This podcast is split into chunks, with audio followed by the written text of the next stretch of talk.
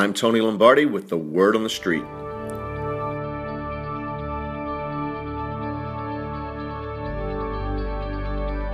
Other than the occasional remark about his contract or another national poll that disrespects or underrates him, it's interesting how little has been written about the progression of Joe Flacco this offseason.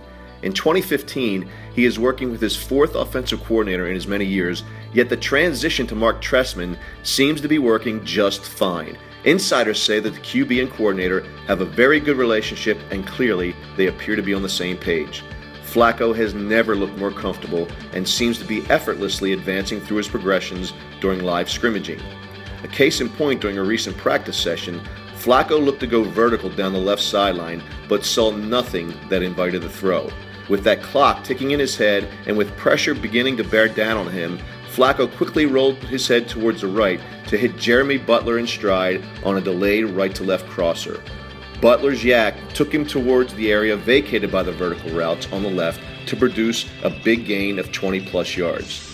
This is just one example of the understated swagger and confidence that Flacco now possesses, and if some of his younger weapons, like Breshad Perriman, Maxx Williams, or Buck Allen, produce, there's little reason to doubt that 2015 will be a record setting year for the big gunslinger.